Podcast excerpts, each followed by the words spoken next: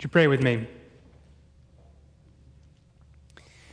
Lord, we are, we are here this morning to hear from you. And I pray that um, what I speak this morning would, would be truthful, would be your truth, um, and that you would seal the truth of your word in every one of our hearts. We pray in Jesus' name. Amen. Please be seated.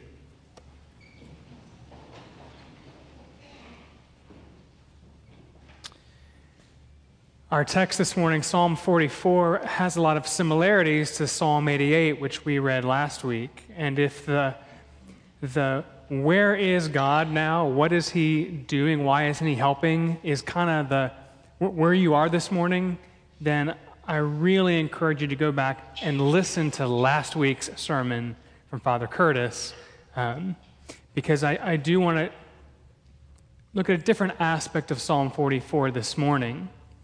Um, the word shame is only mentioned uh, explicitly twice in the reading we had today in Psalm 44, but actually it's the theme of, of pretty much the entire psalm shame.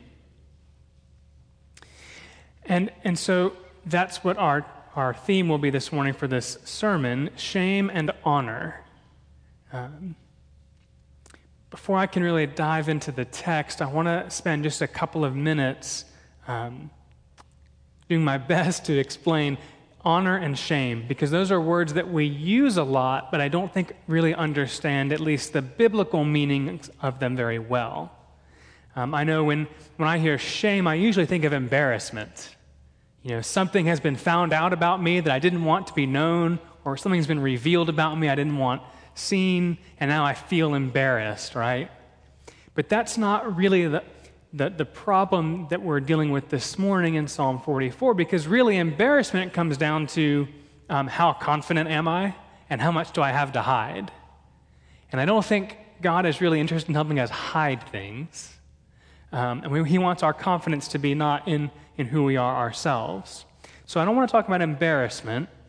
Um, I want to, to really dig into what this shame concept is. But to do that, I think we have to start with its biblical opposite, which is honor. Um, now, honor kind of varies a little bit culture to culture. It's, it's, uh, the concept has even shifted over time. So I, am really speaking to a biblical worldview at this, at this moment. Don't, if you, you know, uh, don't assume everything I say is still literally applicable everywhere you go outside of the West today. Um, but shame and honor were the dominant way of understanding the social world at the time of the Old Testament. Shame and honor. And the idea was that you wanted honor, and if you didn't have honor, you were shamed. And shaming would even sort of decrease the honor you had. So there's sort of a cause and effect for honor and shame, both. That if you you, if you are honored, your honor goes up, and if you're shamed, your honor goes down, your shame increases. Um, and, and so, a lot of these things I'm going to sort of talk about, there's sort of, you can see it's the cause and the effect both. They, they go together. Um, honor, we can talk about in four categories. And I'm thankful to Dr. Tim Laniak, a professor of mine. His uh, doctorate was in Old Testament studies, and he helpfully grouped these four things into four S's so I didn't have to do any work this week on creating alliteration. It was already done for me. Really thankful. Thanks, Dr. Laniak. The first is substance. That honor is related to the weight of something. And so God is described in the Old Testament as being heavy. And that's kind of funny. Why would God be heavy? Well, there's a few reasons. If you think about what was valuable for, say, the Israelites gold, silver, gemstones the heavier they are, the more valuable. So the substance of something gives it honor. And that kind of got tied metaphorically to strength. Right? A king had a lot of honor because he could push down and control his people. He could marshal an army that was very strong and go out and, and hopefully win battles for him. So, substance, weight, value, power, strength, and even the ability to provide. Now, that came with it certain responsibilities. If you have all this strength and wealth, you were expected to provide for those who were lesser. So uh, kings were commanded to take care of their people. And so we can see the Old Testament, um, especially the prophets, getting very upset when that got topsy turvy and the kings were oppressing the people and extracting wealth when they should have been providing. We would see this between even nations. Empires would come and there'd be a big war, and the, the losing country, the weaker country, would enter into a covenant, and the stronger nation would be responsible to provide care, and in return, the lesser nation would respect um, and, and yield and submit to the stronger. So, our, our response to that, that honor of strength is typically yielding and submitting, obedience. The second category is status, and this is the one that we most often think of, in I think in our time, we think of honor. Prestige, pride, pride of place, the rank somebody has attained. And there are a lot of symbols that can go with that. Um, we can think in the Old Testament that the crowns and scepters and these kinds of things, thrones, those are all signs of honor. Status, uh, there's also language of distance. So if you're close to somebody with honor, guess what? You've got more honor. And to be far from the person of honor is to be shamed. The response that is expected of a high status, of course, is respect. The third category is splendor. And again, you can often see in the Old Testament in particular, but also in Revelation, lots of words about God's light his shininess, his radiance, something that proceeds from him, and you can't just manufacture um, beauty. Those things are bound up with honor. And so the one who is beautiful is honored, and the one who is not as beautiful is shamed. The response expected for splendor is awe. Just take it in, right? To be impressed by. Um, this thing that we, we cannot ourselves make. And the fourth category, so substance, status, splendor, the fourth one is self, the, the inner part of you that has some kind of value assigned to it. Our name, in, to use an Old Testament language, our character. And of course, that bears a certain responsibility as well. If you have a reputation, then you're responsible to live up to it. If your reputation is for keeping your word, you have a responsibility to go on keeping your word. And so that's, that's honor. And then, of course, shame is the, the absence of those things. So the poor, the weak, those of lower rank, lower prestige, those who are, are not considered beautiful, those who have no light of their own that shines, and those whose character is is, uh, amounts to nothing. Those who have no value uh, intrinsically, those things have to do with shame. And so the more you're shamed, the more that stuff happens to you. That was the assumption. Um, now, the thing about honor and shame versus what we more often think of with the gospel is guilt and innocence, right? We think of in terms of, well, there's a law, and all people we know from the scriptures have broken God's laws, therefore we have guilt. Whether we feel guilty or not, we have guilt. And we, we recognize that if we confess Jesus as Lord and believe in Him, then our sins, our guilt, can be forgiven. And with the absence of guilt, we can be restored into a, a right relationship with God. And that is completely true. But it's not the only way the scriptures talk about salvation. A whole lot of of the problems that come up in the scriptures and God's solution relate to this sphere of shame and honor. And so I want to look now at Psalm 44 with that in mind. The problem the psalmist finds himself in. And this picks up, we have verses 1 through 8 are kind of this praise to God. God, we, you know, we remember all the great things you did, and we worship you and we praise you, and yay, God. And we get to verse 9, but you've rejected and disgraced us. And of course, disgrace is another synonym for shame. You've not gone out with our armies. We are weak, shameful. You've made us turn back from the foe. Now we look weak. It's even worse. Not just we are weak, now we look weak to others. Those who hate us have gotten spoil. So others are getting rich. We've been plundered. We've lost our wealth. You make us like sheep for slaughter. Scatter us among the nations. We are powerless. You've sold your people for a trifle. No value. No substance. You've made us the taunt of our neighbors. Well, the word for taunt here could literally be translated shame. You've made us a shame to our neighbors. Our shamefulness is spreading, it's contagious. You've made us a byword among the nations, a laughing stock. Our reputation is shot. And the worst is, I can't escape it, right? All day long, my disgrace is before me, and shame has covered my face. I'm I'm even now, uh, I have no beauty in my face. It's shameful. Not many of us, I presume, have experienced a military defeat like this. But if we think of our life apart from Christ, we might get a better sense of where we actually have experienced these things. Because our real enemy, of course, is not the Assyrians or the Babylonians or the Philistines. Our enemies are the powers of the world, the flesh, and the devil, the sin that dwells in us, the sin working out there against us, the, the attacks of the devil.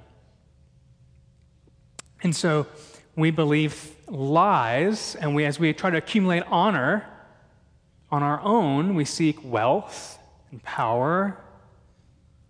We seek status, and beauty, and we, we, set, we, we try to, to figure out what will make us feel like we have some intrinsic value. And we pursue all kinds of things, particularly pleasure and money. So we're deceived into doing that. And then as we do that, the, the lie of the world just continues to come back on us that, well, you never have enough. You don't have enough money you don't really have any power. You don't really have any value. How can you really know that you're enough? The thing is that, that shame and honor, they're always in the context of, of other people. A lot of it's out of our control. You can even be shamed. That, that one about status is real flexible. So just by belonging to the wrong people group, you can be of a low status, never belonging. And so we find often, if we buy into this idea of the way the world works, we find ourselves unable to be honored and unable to deal with the shame that comes with that, even if those aren't the words we might naturally use shame and honor. And then Jesus comes. Now, God had promised to remove shame and even shame Israel's enemies. He does this throughout the Psalms and the prophets in particular. So, shame really emerges um, as a problem for Israel as they are losing battles and being exiled.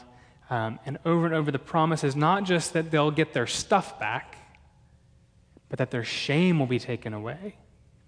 Psalm 88, actually last week, had some promises or s- some uh, elements of that. Psalm or Isaiah 41, Isaiah 61, and, all throughout the prophets. Uh, we see in Joel 2, 26 and 27, the promise not just that God would restore the honor of Israel and shame their enemies, but that my people shall never be put to shame anymore. Joel 2. Joel 2 starts with that promise of the Holy Spirit. So we understand that this promise to never be put to shame, that's, that's a promise for us, for God's people in this new age. Hebrews 9, we read this morning, uh, this wonderful passage that, that Emily read, that Christ has made a way for us to be with God. He has reconciled us to God. And so our status, our distance from God now, has shrunk way down. Now we can be close to God, and that is a place of honor. In fact, Paul calls us the sons and daughters of God. We're the people who can cry, Abba, Father. And we are invited to feast at his table. Our status is secure because of the blood of Christ. What about our substance? Well, we are promised the riches of a glorious inheritance, Ephesians 1:18. God's very substance, his glory, has been promised as an inheritance to us. We have a claim to the weight of God. And not just the, the riches of a glorious inheritance, but power too. Acts 1 8, Jesus refers to the Holy Spirit as the power from on high that will come to his disciples. But that power looks different from the power we have sought apart from Christ. This is not power to be lorded over others. This is the power of God working through us to bring about his kingdom. What about splendor? I mean, I know that when I became a Christian, I didn't like get prettier.